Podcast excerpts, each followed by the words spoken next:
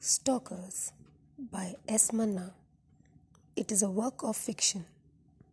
Rimshika Dakshi used to go to her office, which is situated at the basement route of Sanjay Talkies Road, Kargunj, Uttar Pradesh. She was a chartered accountant by profession and used to work under her head, Mr. Ashok Kumar Vij, as an intern in his office, along with some other newly appointed interns and staff members who were also appointed over there in his office. Generally, the work gets over at around 6:30 p.m. and starts from at around 10 a.m. in the morning the next day. Rimshika is a pedestrian by nature, so she generally used to go through walking while going back from her office after her hectic and tiring work schedule as she lives some 2.8 kilometers away from her office. And it took her complete 11 minutes to reach to her house. But she generally used to walk down her house as she is a pedestrian by nature and her habit. Suddenly while walking after she left her office route she encountered something really fishy.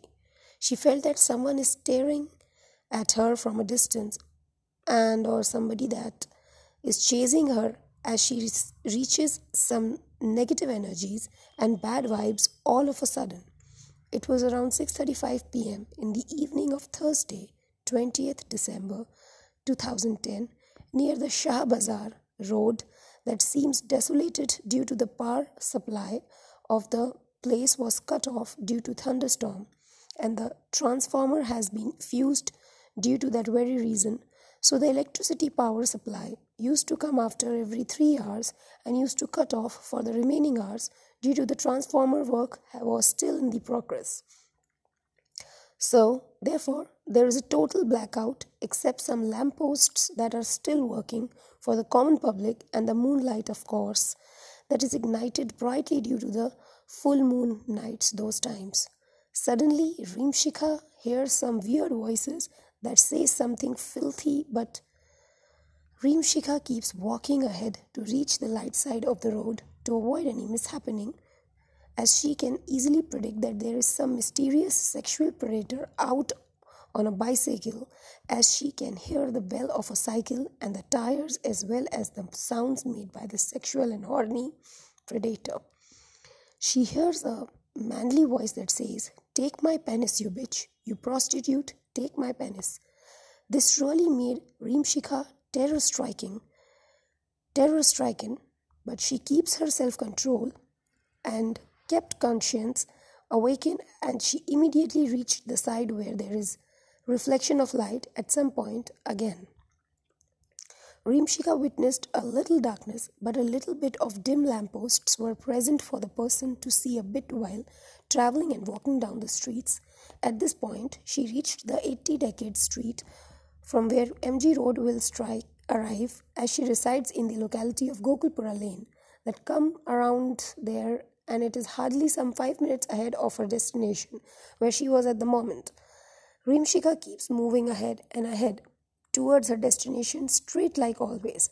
But the same problem keeps haunting her as she can clearly perceive that someone is after her, chasing her continuously. But it is not clear whosoever is basically doing it, as it is very much dark and Rimshika is also walking straight to her path without looking here and there to avoid any mishappening. Not this time. She can hear three voices of males that are asking her to stop right there but still Rimshika does not stop and continued her walk without any hindrance. After some time, something really bizarre happened that shook the hell out of Rimshika, which is extremely unexpected and unpredictable in the darkness. But there's more to it than meets the eye. After some time, someone tries to come close to Rimshika. Someone tries to be in her proximity, and that really horrified her and she continued her walks even more and more and as fast as she could because she is extremely afraid to even look back now.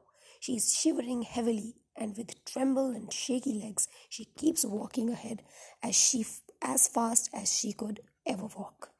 Her speedy walks were so fast and unnatural as she is panting like anything due to the sweat that keeps pouring out of her body, due to the heavy walking and the petrified self that keeps torturing her, that some mishappening might can took place, which is her constant source of trouble that perturbs her every now and then. Suddenly she can sense that someone is trying to hold her hand, to give her a piece of paper in her hand, and says in his husky, flirtatious voice, "Lelo number, phone number." Mobile number ले लो madam बात करेंगे हमारे भैया आपके lover आपसे जो पीछे चल रहे हैं this petrified dream she has so much as there is a total blackout for a second, and she is worried and scared for her well being and life. So she started running ahead now, leaving and ignoring the bastards that was chasing her instead of saying a word. She totally snubs as well as ignores them all. At a distance, she has again met with the same fortune. God knows what is wrong with the people as a Royal Enfield bike chases her, but she ignores it and took fast steps to avoid any eye contact to reach the safe zone as fast as she can. She figures out on her own as she perceives it that it is the same horrendous rascals who were chasing her, and one among the two even tries to give her the piece of paper in which the biker's mobile number is apparently written by him, which is told by the other guy whom she has not seen at all due to the darkness and her royal ignoring sessions. After some time, the biker went away, but the problem kept continuing because this time on Rimshika was followed by a car that is a Jaguar 100, as she can see the logo of it due to the headlight of the car. Somebody tries to give her a piece of paper once again from the front window of the car and says, Madam, number ले लो, ma'am. Number ले लो, madam. Phone number ले लो, phone number. नहीं लेना mobile number. बात करेंगे, madam. ले लो, madam. ले लो। फ्री में मिल रहा है। ले लो number. Now this really made dream शिका angry and upset at the same time to see the kind of mentality that is floating in today's time about you know educated and independent women and the kind of law and order that is present in the country, which is a serious concern to look at. As who the hell has given these sexual predators the audacity to behave with a working woman like that? But what to say? said Rimshika and went ahead, royally ignoring them all. This has made on this has made on etching really clear in her head that her 11 minutes journey has turned out to be a really nasty affair for her that day and also speaks volume about human psychology in a lot more than one way and that too the opposites mentality. Everyone tries to use the opportunity as a ladder to climb the wall to exploit the innocent who is not at all interested in such nasty offensive and repulsive advancements of such harassers and predators.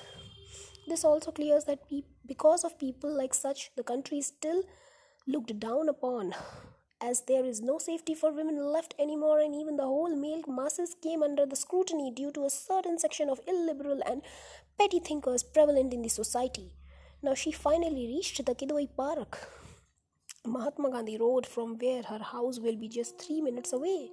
There was a total darkness except a fluctuating street light was shimmering Near the Kidwai Park, she was again encountered by the same incident, and this time she hears someone saying, Seti, Seti, Seti. This is her last name, her surname. This made her even more anxious than before. She keeps moving ahead, and finally she reached her required destination. That is none other than her residence, Seti Bhavan.